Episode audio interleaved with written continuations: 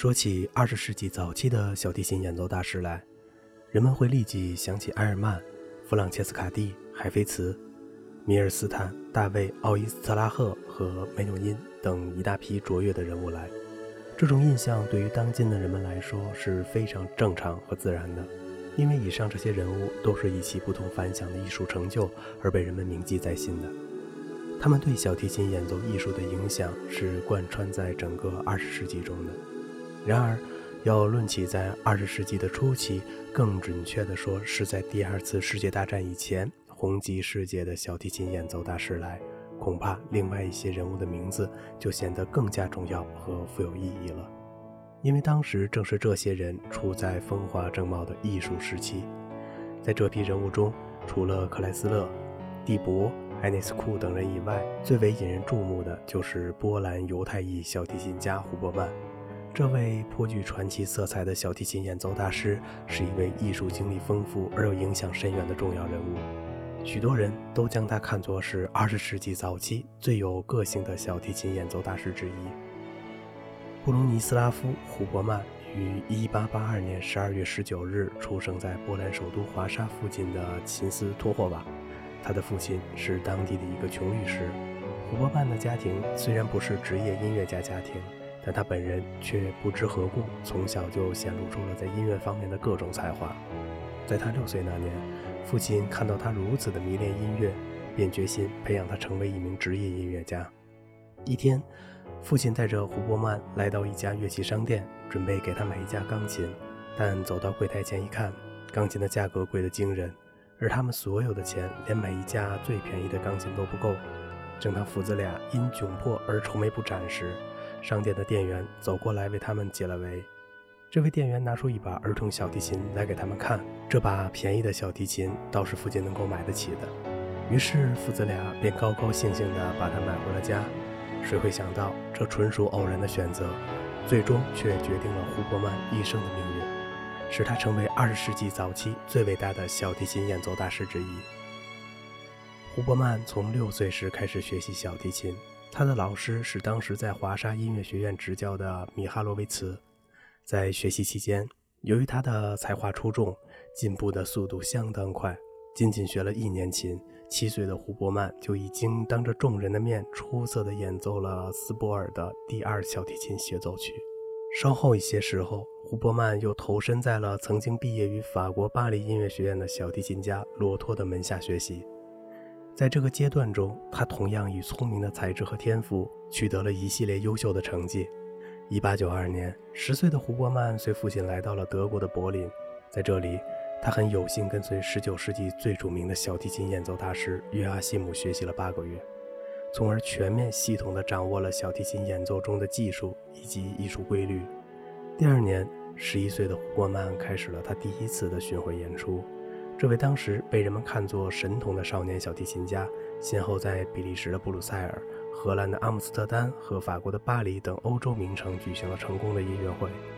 受到了来自各方人士的一致好评。1894年，胡伯曼在伦敦举行音乐会时，被当时著名的歌唱家阿德里娜·帕蒂一眼看中，邀请他于第二年在维也纳为他的告别音乐会中做协奏演出。此次演出轰动一时。胡伯曼作为一名年仅十三岁的少年演奏家，不仅在维也纳人的心目中留下了深刻的印象，而且还得到了居住在此地的伟大的作曲家勃拉姆斯和著名音乐评论家汉斯·里克的注意。而胡伯曼当着勃拉姆斯的面所演奏的这位作曲家的著名小提琴协奏曲，则使这位年迈的作曲大师非常感动，永难忘怀。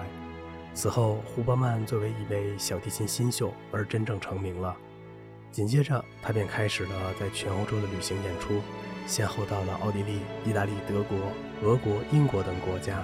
当然，这里还包括他远渡大洋在美国所举行的成功演出。一九零三年，在跨入到二十世纪以后，胡伯曼参加了一次具有重要意义的演出。这一年的五月十六日，为救济意大利地震的灾民，胡伯曼在热那亚所举行的慈善音乐会上。用当年帕格尼尼所使用过的名贵小提琴进行了极为精彩而又成功的一演，其演出盛况空前。胡伯曼为此赢得了人们的广泛赞誉。在二十世纪的前三十年中，胡伯曼的演奏艺术生涯十分的光彩和辉煌。随着他在艺术上一步步的走向成熟，更因为他的世界知名度不断提高，各种荣誉和机遇都接踵而至。一九三四年，他开始担任了维也纳国立大学的小提琴教授，同时以演奏家和教育家的双重身份活跃在国际乐坛上。这段时间可以说是他整个艺术生涯的顶峰时期。然而，正当胡伯曼踌躇满志、信心十足地沿着自己的辉煌艺术道路前进时，第二次世界大战爆发了。胡伯曼作为一名犹太血统的艺术家，自然遭到了纳粹分子的无情迫害。这期间，胡伯曼被多次迁居避难，最后经瑞士转到了中东的巴勒斯坦。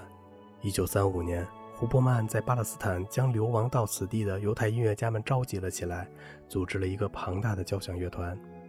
这个交响乐团就是今天世界上大名鼎鼎的以色列爱乐乐团的前身。一九三六年十二月二十六日，这个交响乐团举行了首次音乐会。音乐会由著名指挥大师托斯卡尼尼执棒，胡伯曼在音乐会上担任了小提琴独奏。一九四一年，胡伯曼转到了美国居住。战争结束以后，他又重新回到了欧洲。胡伯曼是一位技艺超群而又个性鲜明的小提琴演奏大师。他的演奏富有着一种神奇的魅力，许多人都知道胡伯曼的演奏以音色甜美而著称。他演奏出的声音饱满而细腻，同时也具有丰富的情感及色彩变化。除此之外，他的演奏还具有娴熟而流畅的技巧，对于各种类型的复杂作品，他都能随心所欲地驾驭和表现出来。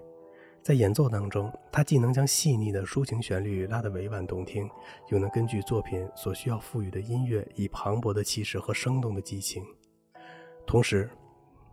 同许多犹太血统的演奏大师们一样，胡伯曼也同样具有着丰富的内在感情和浪漫主义的个性。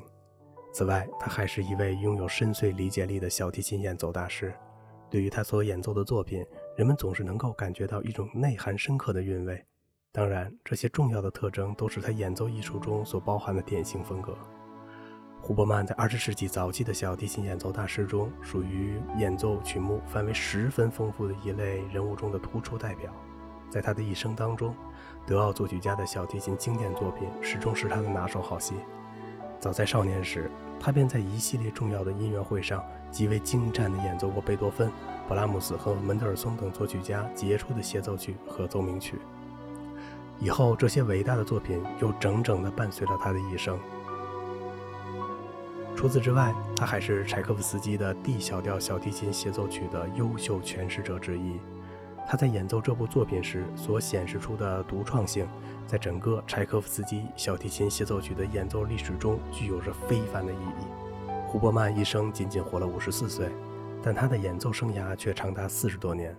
从他十一岁正式登台演奏，一直到他逝世为止，小提琴无时无刻不在伴随着他。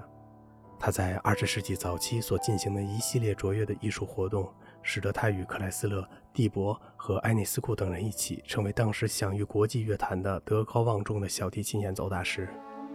胡伯曼不仅是一位技术超群、艺术精湛的小提琴演奏大师，更是一位拥有善良本质和艺术良心的杰出艺术家。早在他作为一名犹太音乐家而被纳粹分子残酷迫害时，在身心上受到了很大的损伤。然而，就是在这样的情况下，他也丝毫没有放弃对艺术的追求。当他来到巴勒斯坦以后，在各方面情况稍微好转的时候，便利用自己崇高的威望和非凡的号召力，召集大批流亡的犹太音乐家，组成了一个交响乐团。今天，当以色列爱乐乐团成为全世界所瞩目的。同时，令所有犹太人引以为傲的交响乐团时，人们都不禁深深地缅怀他的伟大缔造者。作为二十世纪早期杰出的小提琴大师，胡伯曼的艺术成就具有着十分深远的意义。从整个二十世纪的小提琴演奏艺术上来看，他是一个起着桥梁作用的承上启下式的人物。也许人们认为，后来海菲茨。米尔斯坦、大卫·奥伊斯特拉赫和梅纽因等人的出现，无形中使得胡伯曼的演奏艺术显得黯然失色。然而，这些后辈小提琴大师们的成就，虽然代表着新世纪小提琴演奏艺术的潮流和方向，但却丝毫代替不了胡伯曼本人的演奏风格，也绝对掩盖和动摇不了这位个性突出的小提琴大师在世界小提琴演奏艺术史上的功绩和地位。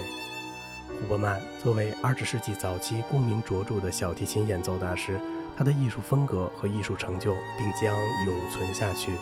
1947年6月16日，胡伯曼在瑞士逝世，终年54岁。好了，今天的节目就到这里了。如果您喜欢这个小小的播客节目呢，请您点击一下订阅，并且关注一下主播，感谢您的支持，谢谢。